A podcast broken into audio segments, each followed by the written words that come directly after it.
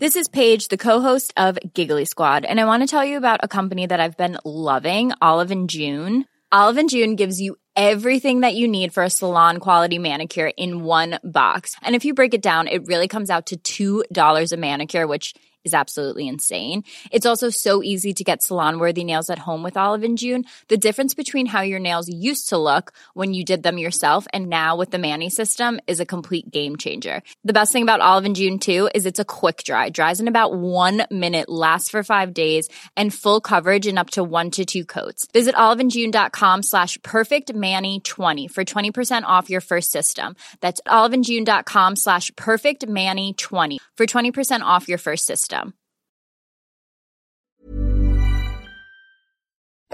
The FT. Welcome to the FT Big Read, a weekly podcast featuring the best of our long form reporting from around the world. I'm Anna Dedder from the Comment and Analysis Desk of the Financial Times. In this podcast, Tom Mitchell, Robin Harding, and Simon Mundy explain how textbooks and patriotic memorials are central to a new battle between nationalisms in Japan, China, and Korea. Now, Tom finds that history is more alive and dangerous in the region than it has been for many years. When the Chinese Communist Party's 8th Route Army marched into Wuxiang County in 1937, one of its commanders asked to see the textbooks at a village school. Xiao Zhanghe, then nine years old, remembers that the commander was not impressed with what he read. Now a tall, bone thin 87 year old with cataracts clouding his left eye, Mr. Xiao recalls the officer's verdict. He said, These are old books. You should read new books on the anti Japanese resistance and sing songs about it. The 8th Route Army had rushed to Wuxiang in northern Shanxi province to harass an advancing Japanese unit that would later defeat at the Battle of Pingxing Pass. That its commanders also took time to examine Mr. Xiao's school demonstrated the Communist Party's appreciation of the power of textbooks.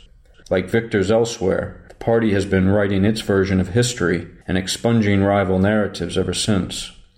Textbooks and patriotic memorials remain an important part of a new battle between competing nationalisms in Japan and the two countries that bore the brunt of its military expansion in the first half of the 20th century China and Korea. While many Japanese textbooks in fact acknowledge the atrocities committed by the country's imperial army during the Second World War, they often do so only briefly or with key details buried in footnotes. For all their flaws, however, they are at least subject to a vigorous and continuing debate between right wing nationalists and pacifists. There is no such conversation in China, where the Communist Party maintains a monopoly on history and its interpretation, Zhang Lifan, a dissident historian whose name card proclaims his mission to restore history, says, quote, Chinese authorities need the people to hate Japan. Regimes like ours must have an imaginary enemy. They use it to gather the people around the ruling party, as if the enemy is likely to invade us at any time. For its part, Korean nationalism is animated by a deep sense of victimization, but also complicated by the country's continuing division into a communist north sustained by China and a capitalist south protected by the US. As a united entity in the 19th and early 20th centuries, Korea was Asia's Poland, surrounded by much larger powers which treated it as a vassal state, or even annexed it completely during different periods of its history.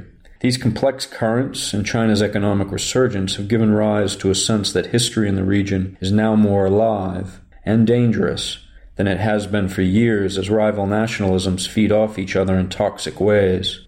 Son Yol, a professor at Yonsei University in Seoul, says that all three countries are at, quote, a high tide of nationalism.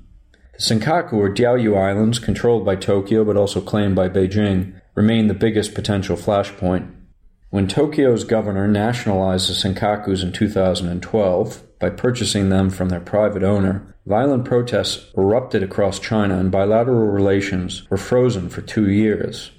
Chinese and South Korean officials are now warily waiting for remarks by Shinzo Abe ahead of the 70th anniversary of Japan's Second World War defeat on August 15th, in an address that will attract widespread media coverage in all three countries. They do not trust the nationalist prime minister, who wants Japan to be a proud and normal country, no longer shackled by the terms of its surrender to issue a clear and unequivocal reaffirmation of previous government apologies for its wartime behavior. Failure to do so could, at the very least, set back progress in Japan's bilateral relationships with China and South Korea over the past year, including the recent resumption of a Tokyo Beijing Seoul trilateral summit that had been suspended for three years. The signals from Mr. Abe's circle are that he will repeat crucial phrases from past Japanese apologies, including a reference to Japan's aggression, but shift their context in ways that will mollify Japanese nationalists. Kim Jong-hoon of South Korea's governing New Frontier Party says, quote, Abe has been very reluctant, hemming and hawing, not mentioning Japan's mistakes. He has tried to whitewash wrongdoings. We have little hope that Abe can change his views. Chinese and South Korean officials were disheartened by a recent row in Japan over textbook revisions that would water down references to its wartime past. They also routinely condemn visits by senior Japanese politicians to the Yasukuni Shrine in Tokyo, which honors Japan's war dead, including those convicted of war crimes. Mr. Abe has not visited the shrine since 2013, although his wife did in May. Professor Son at Yonsei University says, quote, the textbook issue is one of the broader historical problems we have now, which turns into politics. We have memories of Japanese oppression, and so do the Chinese, but the Japanese tend to glorify that as their modernization period. The three countries have different interpretations of a single history. Prasenjit Duara, a regional expert at the National University of Singapore, says Warranted or not, constant criticism from China and South Korea makes ordinary Japanese weary of apologies for their country's wartime record. Prasenjit Duara, a regional expert at the National University of Singapore, says, quote, Japan has apologized. The most important apology by then Prime Minister Tomiichi Murayama in August 1994 was a real apology. But the problem is they keep going back to Yasukuni, so it's very unresolved. Japan's younger generation, which understandably feels it should not be browbeaten for the sins of its great grandfathers, is steadily becoming more nationalist. A similar upsurge of patriotism among young Chinese suggests that Asia's two largest powers are locked on a trajectory that could lead to conflict.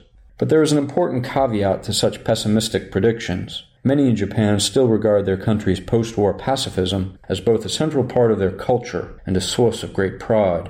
Their convictions were visible this summer during protests against Mr. Abe's reinterpretation of the Constitution to let Japan's self defense forces fight on behalf of allies.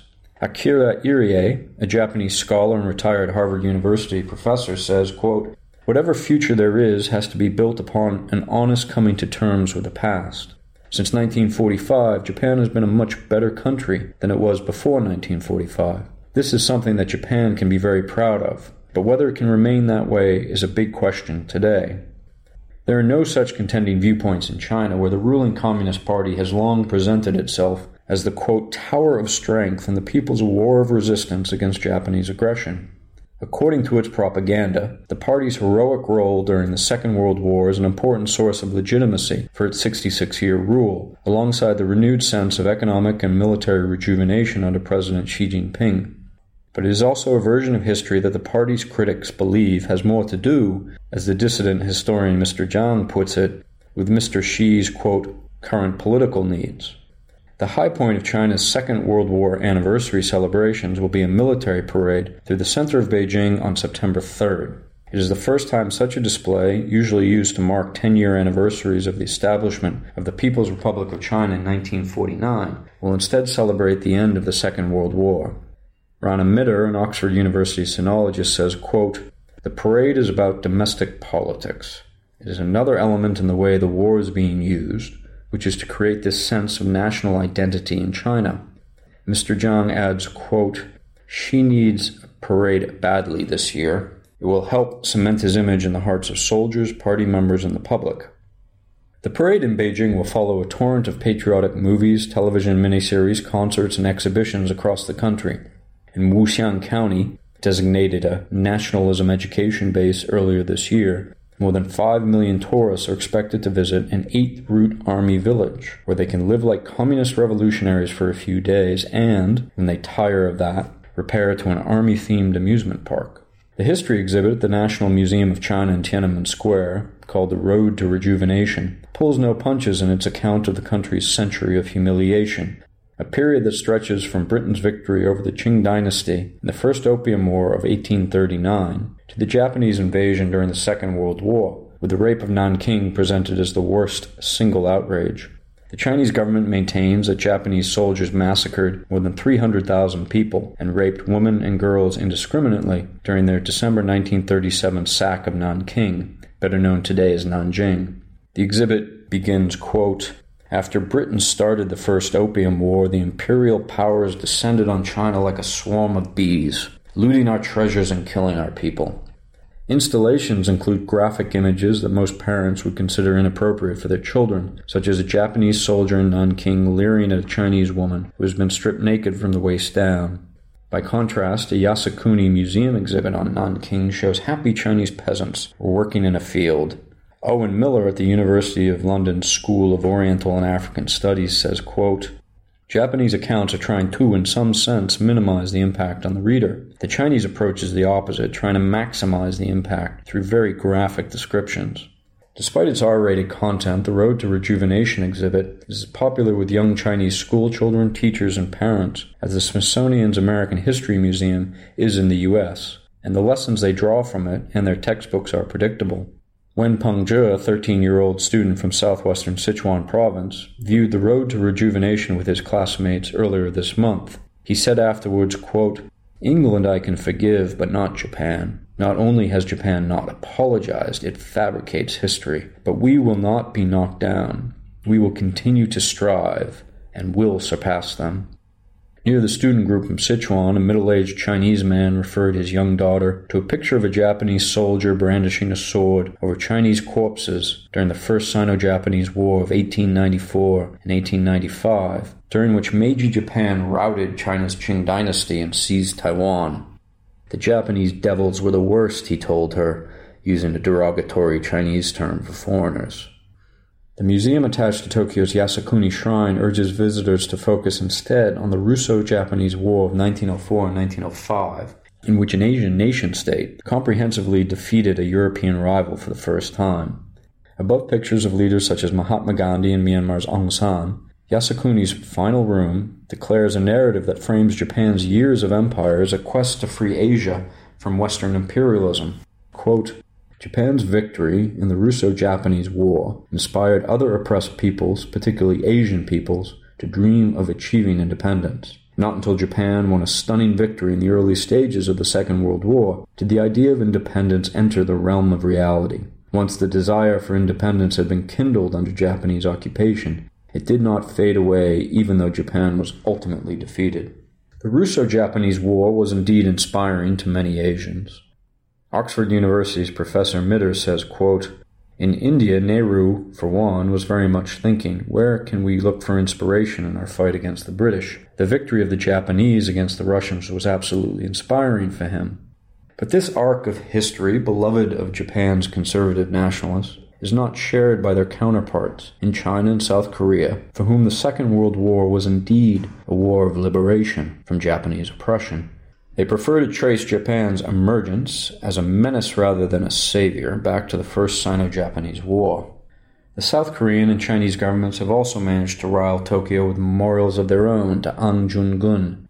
In 1909, An assassinated Japanese statesman Hirobumi Ito in Harbin, a city in northeastern China. Atop a rocky hill in central Seoul, a memorial to An implies that Ito's murder was justified because of an extensive list of his alleged crimes in the run up to Japan's 1910 annexation of Korea. Among other outrages, Ito was accused of burning Korean textbooks. For more downloads, go to ft.com forward slash podcasts. For the ones who work hard to ensure their crew can always go the extra mile and the ones who get in early so everyone can go home on time. There's Grainger, offering professional grade supplies backed by product experts so you can quickly and easily find what you need. Plus, you can count on access to a committed team ready to go the extra mile for you. Call, clickgrainger.com, or just stop by. Grainger, for the ones who get it done.